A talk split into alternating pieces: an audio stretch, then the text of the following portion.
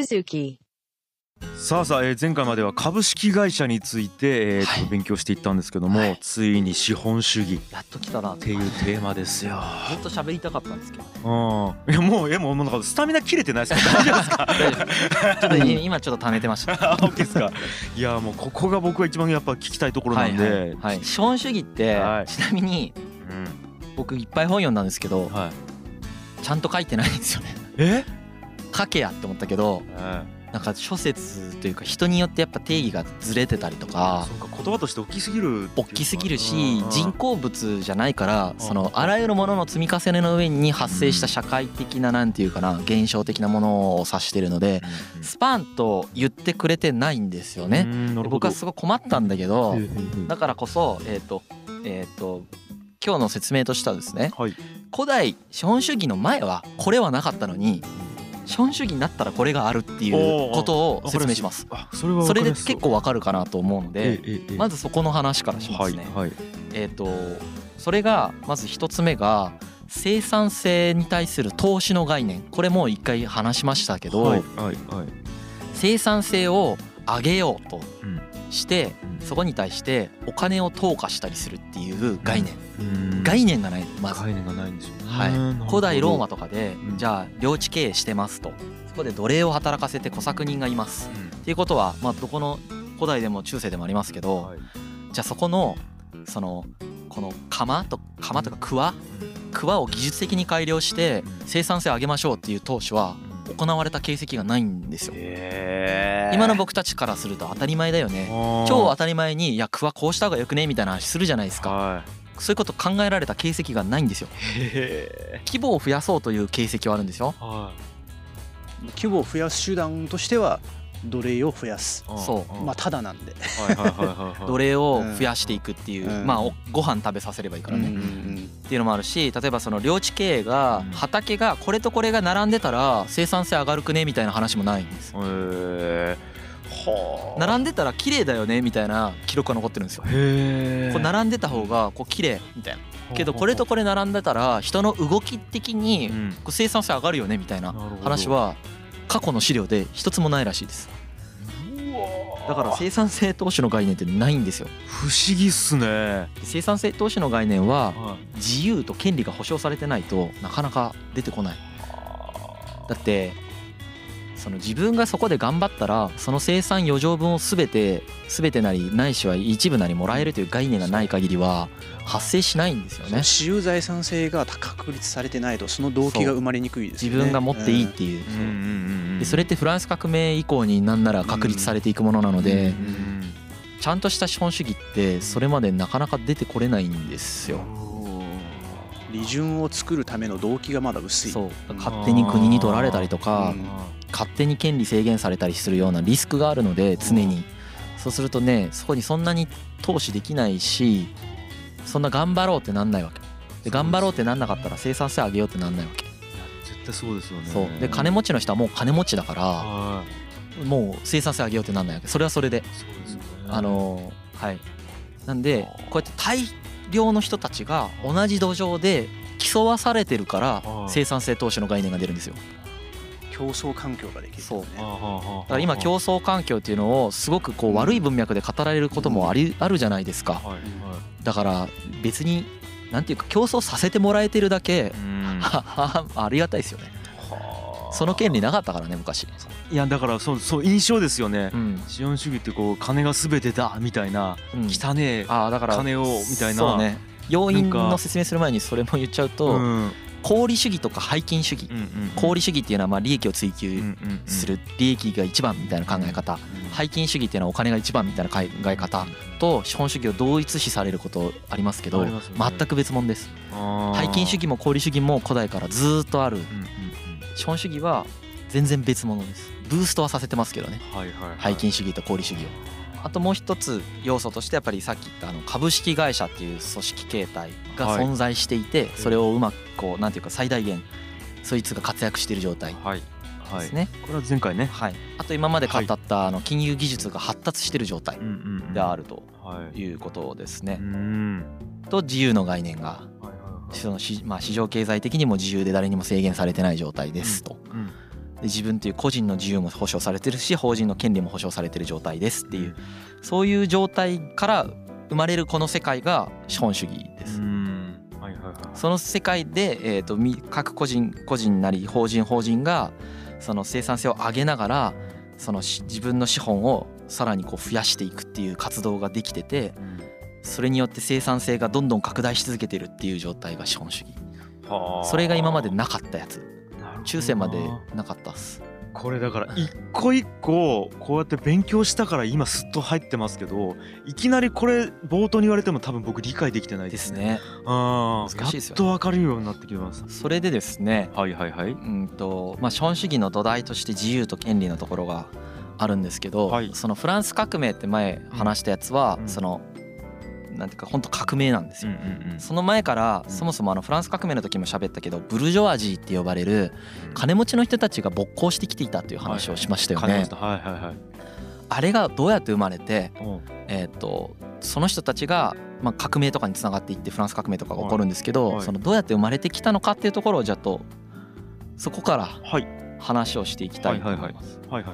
えっ、とですね、まずちょっと分かんなかったら質問してください。はい、封建制。封建制。ある一人の権力者まあ一人じゃなくていいんだけど、権力者がその領地を持ってて、そこの領地の税収であるとか国民とかをまあ所有してる状態みたいな感じですね。この封建制の中では、えー、と基本的にブルジョアジーって出てこれないんですよね。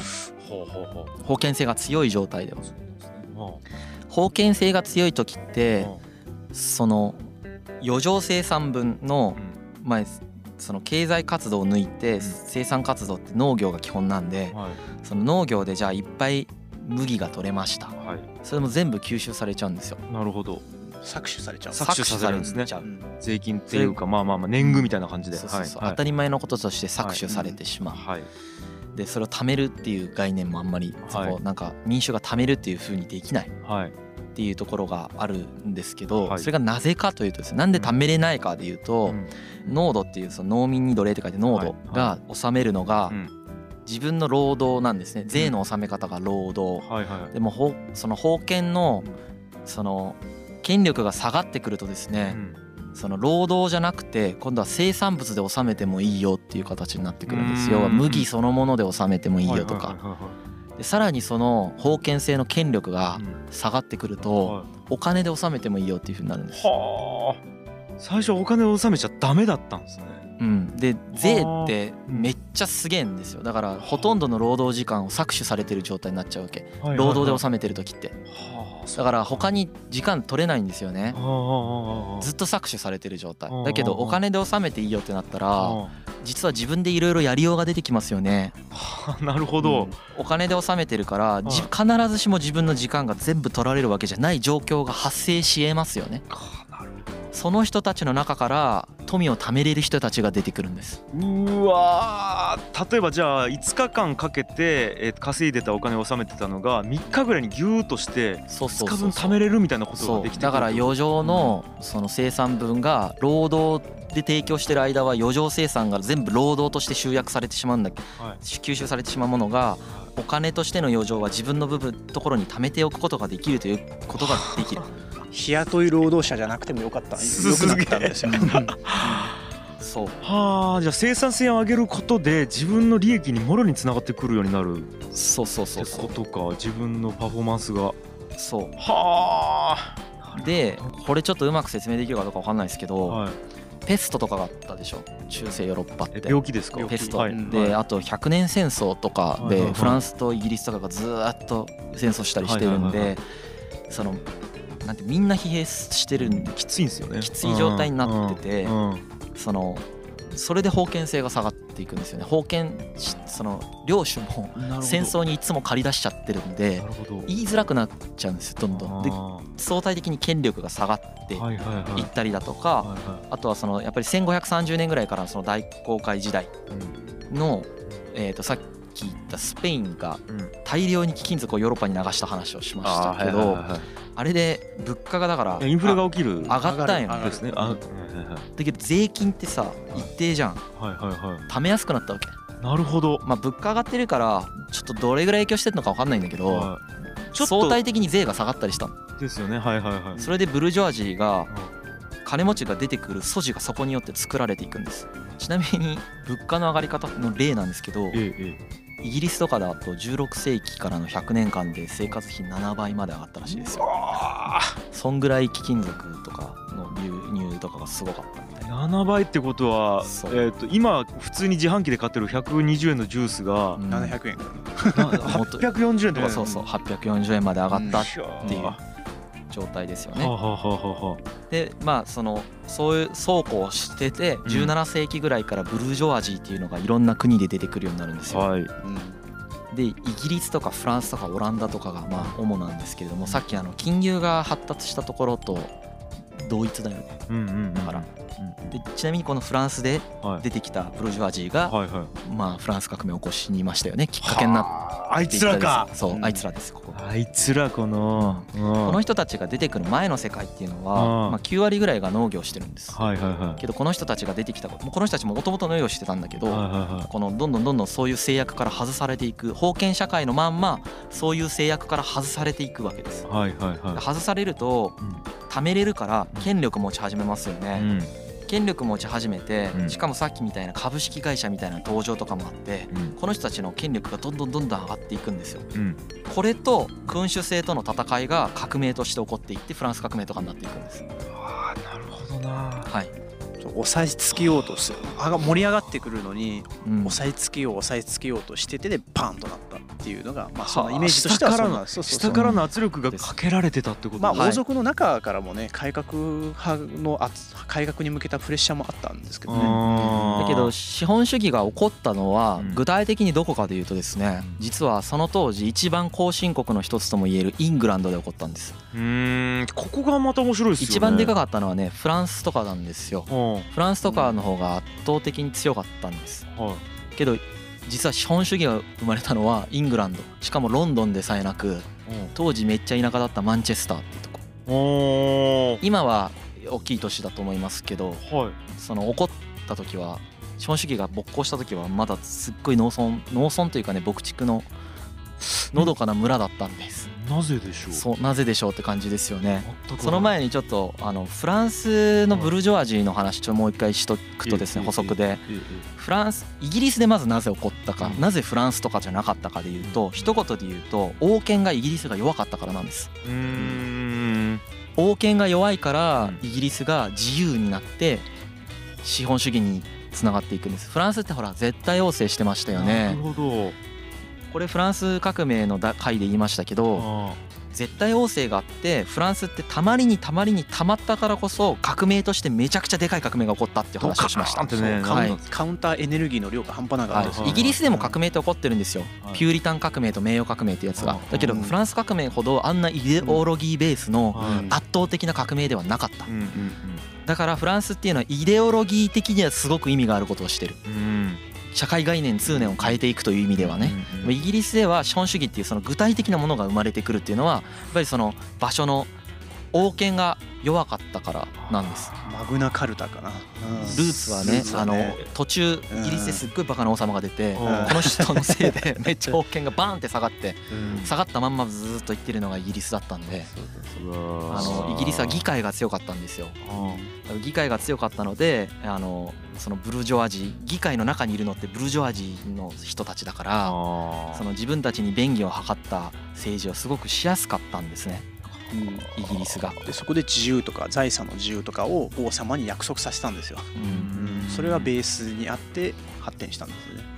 うわそれが産業革命につながっていくんです、うん、まあ、産業革命と資本主義の勃興っていうのは意味が一緒なんですけど、要は産業革命から資本主義のスタートが始まっていきます。当時イングランドっていうのはまだ全然そんな強い国ではなかったんですけれども、うんうん、えーとまあ、スペインとかと戦ったりオランダとオランダと戦ったりフランスと戦ったりして、まあ、いろんなところと戦ったりはしている状態だと。でさっき言ったみたいにイギリスって王権が弱いのでその中でもこうブルジョワジーっていうのがどんどんどんどん高まっていって、でフランス革命の時にも言ったようにフランスはルソーで理論武装しましたけどイギリスはジョン・ロックっていう人で理論武装をしてブルジョワジーが今度この王権に対してどんどんどんどんこう対抗していくみたいな。そんな時代だったんですね。で一応そう参考程度に人口でいくとねちなみにイギリス700万人でフランス2500万人ぐらい。だから全然違うよね。はあ全然違う。3倍？3倍以上です。以上か。はい。で金融的にもちなみにイングランドってすっごいあの後進国だったんですよ、はい。イングランドってイギあのイギリスと同じ意味なんで使ってるんですけど、今。イングランドってすごくその後進国で、うん。その後進国からですねあの産業革命が始まります。でこれは何かっていうと、うん。人がやってた作業を機械がやるようになるんですよ。うんでこの産業革命はなんかねいきなりバーンって始まったわけじゃなくてちょっとずつ50年ぐらいをかけてあそんな50年とかなんですね。始まります。はい、ちなみにこれ 繰り返すけどこのけこれでイギリスが700万人しかいなかったイギリスがガーって経済が盛り上がってしまってはフランスとの圧力が生まれフランスが勝てなくなっていうん。それもフランス革命の一因でしたよね。はあ。全部つながってるんですよね。イギリスが機械化によって綿麺をうん。大量に安い麺を生産できるようになったんですよね。でそれをどんどんフラあのフランスが入れてしまってフランスの中のこう麺麺業者がもう全全滅したっていう。あったー。フランス革命の時。そういやしかもそれがやっぱぜ王政が弱かったすおかげじゃないですか。そうなんです。性というかおかげというかもそうう。だからねちょっとわからないっすね。全ての現象は全てに一長一短の影響を与えるのでうんこういうことでよくわかるなと思います。でね。そう。でまあ産業革命って工業化なんですけどこの工業化も実はそのなんていうかな研究機関とかも関わってないしうん。科学とかとも全然違うルーツから普通に生まれてるんですよね。はい職人が工夫しました。はあ。田舎で職人が工夫しましたみたいな。それも生産性高めようと思ってじゃあやってる。それは生産性高めようとしてるからこそその産業革命だしえーと資本主義のルーツみたいな。な感じですね。でこれがなんでちょっともったいぶりましたけどなんで田舎のマンチェスターなのか。そうだそこまで聞いてなかっっていうところなんですけどたもはい。そのそもそも産業革命が起こるのってはい。まずご飯が足りてる状態がまず必要です。ご飯が足りてます。はい。で余剰生産分があります。はい。この余剰生産分をお金に変えます。はい。でお金に変えたやつではい。次に何かを買います。うん。みたいなことがない限りまああの産業革命のなんていうか作っても売れないと意味ないからさ作んないじゃん。だからそういう市場がまずあることが大事なるほど。だしはい。えーっとまあ市場があることが大事ですと。うんうんうんでじゃあ産業革命の一番最初の市場って何だったのか。うん。これが要は紡績なんです。つまり衣類とかのこの布なんですよ。だから田舎で生まれたんですこれ。え？意味わかります？うんわかんないです。イギリスの田舎で羊毛を取ってたからです。は羊を飼いますよね。はい。羊だ。うん。都会じゃ無理だったんです最初から。羊がいないからっすか。まあ綿も綿もそうですよね。綿花。そう。綿花もね作られてるのは都会で綿花は作れないですよね。うん。その発達して工場を、まあ、今でも工場って基本的に田舎に作りますけどうん。別に都市比較的都市部に作ってそこに人集めてっていうのも当然時代が下ればありますけど一番最初にどこで起こるかっつったらやっぱ田舎じゃないと起これなかったんですよね。これが都会で起こる理由がないんです。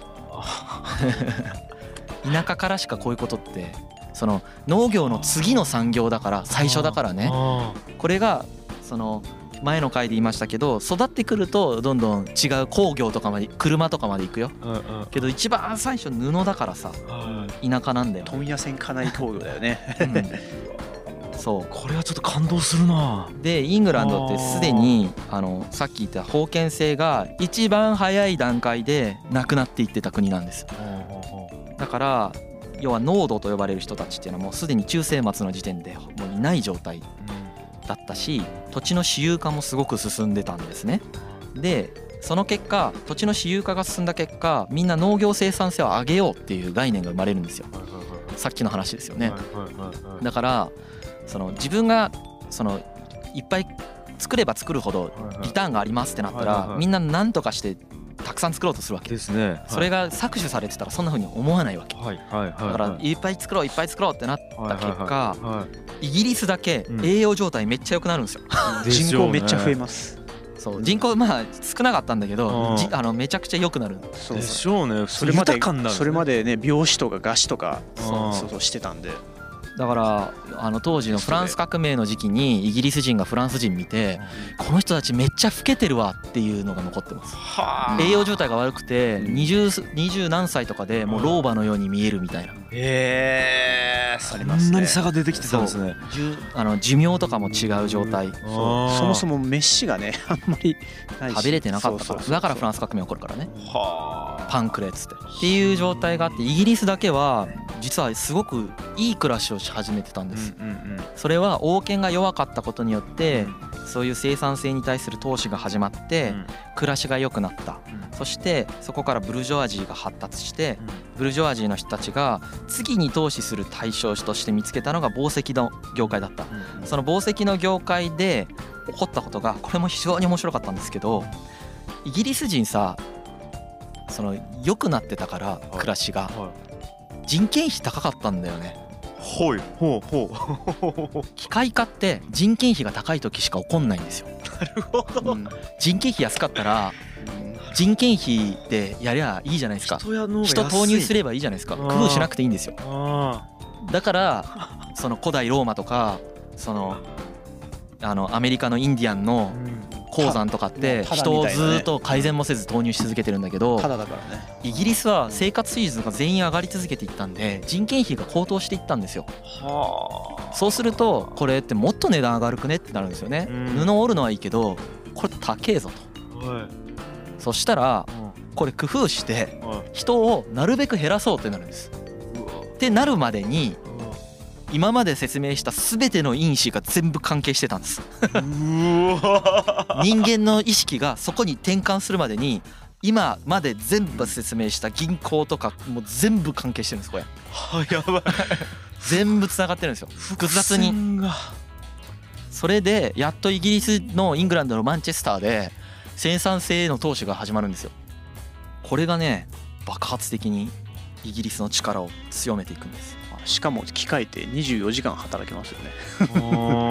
それも大きな要因ですよね、はい、で、宝石の次に人工染料とか腎臓の肥料とかそういうものを作ろうっていう産業ができてで電信とか電話電球電気モーターそういうものが次できてその次に自転車自動車ラジオ映画飛行機とかそういうものを作ろうっていうのができていってみたいな感じででまああの前に話したアメリカみたいな感じ。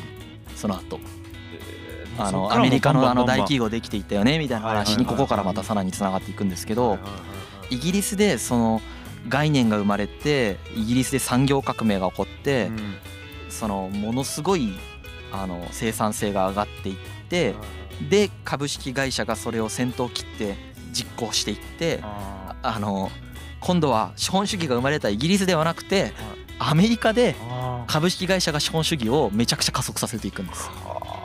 発明したところと発展させたところは違う。そうなんです。でフランス革命が起こったせいで、えー、と今度は君主国が倒されていく構造になった結果第一次世界大戦が起こりますよね。でヨーロッパではそういうふうに第一次世界大戦が起こった時にアメリカは遠くでいて被害を受けなかったのでどんどんどんどん産業が発達していって第一次世界大戦が終わった後はアメリカの覇権の時代にそしてなっていくんですよ、だからその時だからその時世界の そうそうだから今がドルになって世界ドルが世界の基実通貨になってたのもその時のアメリカが一番力を持ってて安定してたからなんですよね。そうだから当時はまだね金貨だったよね確か、うん、うん、だからその株式会社がアメリカで発達ができたっていうことも関係してるし、えー、と資本主義がの発祥の地だったからこそあそこら辺で一次世界大戦が起こってるわけ。わかります？わかる で一次大戦が起こったから疲弊したからアメリカが逆にまたそうそうそうそうもうもううわーってなるんですね。全部つながってるんですよだから、凄まじいななんか、因子が。因子やばいよね。因子やべえマジ。因子やばい これ社会科学っていう分野ねちなみに。学問で言ったらみんな発展していくんだけれども 微妙にやっぱねタイミングがどんどんずれていくによって世界のこうリーダーみたいなそう。コントロールできるわけないよこんな。そうそうそう。ポンポン変わっていくよね、絶対無理だよ。当時生きてた人間が。ここまで予想してコントロール絶対無理。うん、うん。で今が中国が上ってきてるのでアメリカがそれを喧嘩売ってる状況です。本当そうだよね。そう。まあ中国の前に日本だったんですよね。日本が来て、うん、で西洋国家とバンって喧嘩しちゃって日本がぶっ潰されて今中国が登ってきてアメリカが気に食わんっつって今、うん、喧嘩ふっかけてるんですよ、うん、でもう一つね説明します、はい、なぜアジアで資本主義が起きないのか、うん、もうわかるかもしれませんが中国。中国。国家権力がこれも一緒ですけど強すぎたからです中国は漢中とか諸子百科の時代にとこうあの国家の統治システムがうますぎたのでそのシステムでずっといけてしまった結果資本主義を生み出せなくて資本主義が生み出せない国はえと経済力が弱いので結果的に西洋に支配されていく構図になっていくんです。こんなんさ漢中が分かるわけねえや だから絶対分かんないわけ、あの人間には僕はこれを勉強した時に漢中超尊敬してますけど絶対無理だって思ったもん。これは無理。漢中がさ2000年後にさまあ千何百年後に植民地にされることを想定して動くなんて絶対に無理。無理。けど影響してるからね漢中。漢中がいなかったら、はい、あ漢中みんな知らねえわそういえば、はい、あ漢中はい。漢中の話したことなかったですね いつかしますね、はいはい、漢中とかいう天才とかがいなければ中国の政治ってあんなに発達してませんので昭王とか漢中が。そしたらこんなこと起こってないんです。王権が強すぎて資本主義が発達しないなんてこと起こってないんです。だって技術力とかずっと中国が上だったんですよ、はい、大航海時代の時代とか中国の方が艦隊持ってる数も多ければ航海技術も上だし、うん、羅針盤作ったのも中国だし、はい、火薬作ったのも紙作ったのも中国ですよ、はい、で貨幣のその鋳造技術さえ持ってる、その中国は資本主義を起こせなかったんですできすぎてたから。できすぎてて。国が。競争原理働かなかったから、うん、まあ大 大企業すぎたよね。大企業すぎてでその大企業が存続できた理由は中国が、えー、と君主制にもかかわらず圧倒的な優秀な官僚形態を作ってたから、えー、と出自にかかわらず試験に合格したやつは優秀な官僚として登用するという話を科挙っていう試験を作ってるんですよ隋の時代から。あれがめちゃくちゃ優秀だったんで統治する能力がクソ高いんですよ。あれがその世襲制でね腐敗役人とかばっかり雇ってたら多分どっかで崩壊してんだけどあのあのシステムが強すぎてそのシステムでずっといけてちゃってたんですよ。あの広大な土地を。そうだからね負けちゃったんです。よくない最後。そう。だから、はい、あの清いという字書いた秦の時代に中国はヨーロッパが攻めてきた時全く歯が立たないんです、うん、何これ、うん、腐敗もしてたしね。そう、うん、な何これってなった俺それをギリギリのところでこう転換できたのがもう日本なん日本。日本だから相当やばいよ。やばいっすよ。いつか僕幕末の話しますけど相当やばいよ。今まで話した全てのストーリーを凌駕するレベルのやばい歴史の一つです。日本のあの明治維新。まあそれこそこういうルーツ聞いてから日本の明治維新勉強したらあれがどんだけやべえかよくわかると思います。黄色人種の中で唯一そのね白人の世界に迫れた唯一の国です、今の今の文脈でさ西洋がガンガン来てって列強の時代で植民地化し続けてるやつに日本がボンってせき止めたんですよ。どうやってってなるじゃないですか。しかもこんなちっちゃい領土でまあ、だからこそ第二次世界大戦ってね。そうだから第二次世界大戦で負けるんですけどね。もうまたそういうのすごいそういうのが。なんかもうこのラジオそういうのがいっぱいある。もう日露戦争に勝った時からアメリカであこの国はいつか戦争せないかんなってマジでもう政府中枢が思ってたみたいですよ。そうですね。まあマジ余談になるけど、そうですね。えっ、と明治維新が成功して伊藤博文とか山形有朋とかが決めたシステムで、あの陸軍が作られてその陸軍がその自制が効かない状態を作っちゃったんで第二次世界大戦に突入して負けるっていう構図なんで全部つながってるんですよ。基本ね全部ドミノ倒しみたいなつながり方してるんです。それがワンルートじゃなくて複数ルートあってみたいになってるんでもう本当にこんな感じで中国はだから出てこれなかったんですよね。途中めちゃくちゃ良かったんですけどね。金は持ってるわ技術は持ってるわ人はいっぱいおるわ、生産性は高いわシステムはうまいわ。でもめちゃくちゃあれしてたのに産業革命は起こんなかった。みたいな。皮肉すぎるで産業革命を起こしてない国は弱かったっていうね。生産性のレベルが違いすぎて。うん。もう一つ雑学ぶっ込んでいいですか、はい、時間あれですけど。行きましょう行きましょう。俺ね、はい、これどれだけ正しいか分かんないけど、はい、めっちゃ本読んだんで今回、一つちょっと面白いのがあったんですけど、はいはい、資本主義登場以前には、うつ病も統合失調症もなかったらしいです。あちゃ。めっちゃおもろくない、うん、これってだから資本主義のさ特徴言ったじゃん。自由とか権利がある生産性の向上。あれが原因の可能性が高いって言ってる人がいますでも正しいかどうかは僕は分かりませんが。でも完全に否定できないです、うん、はい。なんか自由がなければアイデンティティの喪失とかいう概念も起こりにくいような気がします、はい、そして自由なために自分にあらゆる選択肢を迫られて選択があるからこそい。い選択と悪い選択が生まれますよね。だから悩んで困難な状況に陥りますよね。っていう時代今これはめちゃくちゃ あの正直しっくりきますよ、はい、僕は鬱になる、はい、なるので。ですよね、はい、いやそれは誰でもね、その可能性ありますから、別に精神が強い人がならないわけじゃないからですねうつ病って。であのすごいだから面白くないですか？資本主義自由があったらうつ病があって自由がなければ奴隷がいるわけですよ。どうします？正解がないですね。ないんですよいいものなんて一つもないし悪いものなんて一つもないですね。なるほど歴史って難しいですね。ちょっと複雑ですよね。すごいな、資本主義の話ではもうなくなってきてる感じがしますんで、はい、一旦締めますか。はい、一旦締めましょうか。はいじゃあちょっと、はい、はい、こん一旦じゃあ資本主義はこんな感じで。はい、はい、ありがとうございます。ということでこれで一応お金の歴史全部終わりですかそうですねいや駆け抜けた感じがしましたね今回は、うん、だいぶはしょったけどねマジで。駆け抜けた。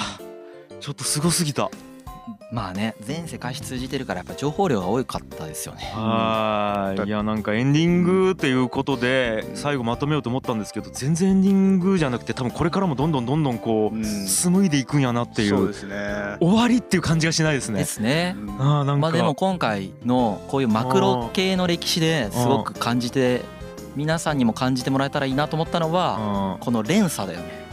それは俺も予測できぬこの連鎖強烈に感じましたよこれ。全てがつながっているというこの感覚。うん。いややっぱ思ったのがバタフライエフェクトっすよね。一個多分ちょっとペッて違ってたらググガって。あの人がいなかったらとか思うんですよね。そうですよねそれ渦中とか。一人いないだけで多分なんかこう世界がガラッと変わったりとか。でこれからもまたなんか変わっていくかもしれないさ。なんかいろいろこう仮想通貨とかいろいろできて出てきて。でシェアリングエコノミーとかサブスクとかめちゃくちゃ流行っていくじゃないですか。でそれって要はこう今まで自分が所有してたものをみんなで共有しましょうっていう概念じゃないですか。これが出てきた時にじゃあその要するに資本主義の要素の一つである私有財産性がちょっと意味合いが変わってくるじゃないですか。じゃあ資本主義どうなるの？みたいなという議論議論もなされると思うんですよね。所有っていう言葉がどんどん変わってきてるんだ。私有じゃなくなるから自分私が保有するっていうことじゃどんどん意味が薄まってきてるから。かもしれないかもしれない。分かんないですよ。どうなるか。あとはあの株式会社のお金の集め方とかも変わってきますよね、うん、クラウドファンディングが出たとかいうことによって株持ってないけどお金集まるみたいになると結局それってほら株式会社のリスク分散できるってお金を集めやすいっていうのが一つのあれだったじゃないですか、はいはいはい、そうじゃない組織が出てくる可能性があります。株式会社ではないけどお金を集めやすくて生産性が高いみたいな組織も出てくるかもしれないし。いやなんかだからそのなんかクラウドファンディングで先にえっとお金を集めといてそれのお金をもとになんか生産するみたいなことと要はそのマネタイズのタイミングが前後にずれるみたいなことがなんか起こるようになってきてるじゃないですか。これ経済の仕組みが大きく変わってきてる、マネタイズのベースが評価になってる部分もあるよね。評価経済。うんとかいわゆる信用経済とかよくね、言われてますけどなんかこうもうちょっと今までのまたこう資本主義の当たり前のスタンダードから徐々にまた変わっ新しいもの発明されてきてるような感覚ですね。まあ一つのやっぱりあのベクトルとして、そのアメリカで大企業とかがバーって出てきて、その大企業が作れば作るほど売れる時代っていう資本主義があったんです、これがやっぱりその僕たちが生きてる生まれた頃に多分終焉してるんですよね。で今まさにその次の時代ですよね。世界中にまあ新しいその市場があんまりないみたいな飽和飽和してるみたいな。ニーズが飽和してて今ほじくり返してる状態じゃないですか。なるほどなるほどでその中での動きはまたこれからと違う状態の、まあ、まず大企業の権力が相対的に下がりつつありますよね,、ベンチャー企業僕らみたいなベンチャー企業とかが出てきたりとかしてその人たちがいきなり成功してみたいなことが起こってくるとか。そういうのってやっぱり昔の資本主義の中では基本的になかったんで、うん、だからすごい変わってきたそれは感じてますね。なんか本当にユニコーン企業みたいなのって本当に少ない資本と少ない人数からいきなりドーンって1台で1台どころか数年でいくみたいなことっていうのが多分テクノロジーが発達する以前って起こらなかったんですよねそうですね。そうですね。ですよね。そういうことによって資本主義の構成要素であった、そのね、特徴で喋ったようなことがこうちょっとずつ変わっていくと収財産性もそうですし株式会社の存在自体が資本主義のほら要素の一つにって言いましたけどあれがやっぱり株式会社の形態が変わっていったりとか新しいタイプの株式会社が出てくるもうソーシャルベンチャーとかまさにそうだと僕思ってますけどああいうのが出てくると変わるよね。資本主義自体が。それがポスト資本主義って言われてるやつだと思いますけど。はあかこう本当に振り子のような感じでこういろんなことが揺れながら揺れながらでもどっかで新しいものがボンってできて発明されてまた変わってってみたいな、であの僕思ったのがさっきのその中国の話で言うとじゃあうんと中国って偽札が多いからまたキャッシュレスがまたドーンっていったとかっていうのもあれもまたあの日本に比べて中国の方が要は技術として低かったからじゃないですかお金の進出が。だからこそまた日本が遅れとったとかまあ新しい技術の受け入れるニーズが高かったんでしょうね。ちょっともういろいろ考えたらパーンってなります。頭パーンですね。だから僕らがいつも言ってるように最初からいいか悪いかで判断するにあまり意味はないんですよ。最初から。いや面白いな。いやあとは僕勇気づけられたのは本当に、うん、うんとイギリスっていうその王政が、まあ、あの力を持ってなかったところのしかもど田舎から産業革命が生まれたっていうのが、うん、僕はやっぱこの田舎でやってる身としてはすげえこうまあでも世界を変えることがあるってことですよね。これめちゃくちゃ勇気づけられたで革命ということですかね。そうですね。田川の革命なんとか革命をじゃあ。じゃあ田川からえっとラジオ革命を起こしましょう。そうですね。古典が。古典がね。いやという感じですかね。はい。いや今回もちょっともうズバズバ突き刺さるようなえっとお話いっぱい聞けたということで、はい、すごかったです。はい。いやということでございまして、えー、世界の歴史キュレーションプログラム古典ラジオは毎週月曜と木曜日にお送りしております。えー、以上古典ラジオでした。ありがとうございました。はい、ありがとうございます。古典ラジオでは金銭的にサポートしてくださる古典サポーターを募集しています。古典ラジオオフィシャルサイト古典ラジオ .fm にアクセスいただき古典サポーターになるをタップすると月額1000円からサポートできます。末永く番組を続けるためにもよろしくお願いします。今回のエピソードいいなって思ってくださった方ぜひよろしくお願いします。ぜひサポートをお願いいたします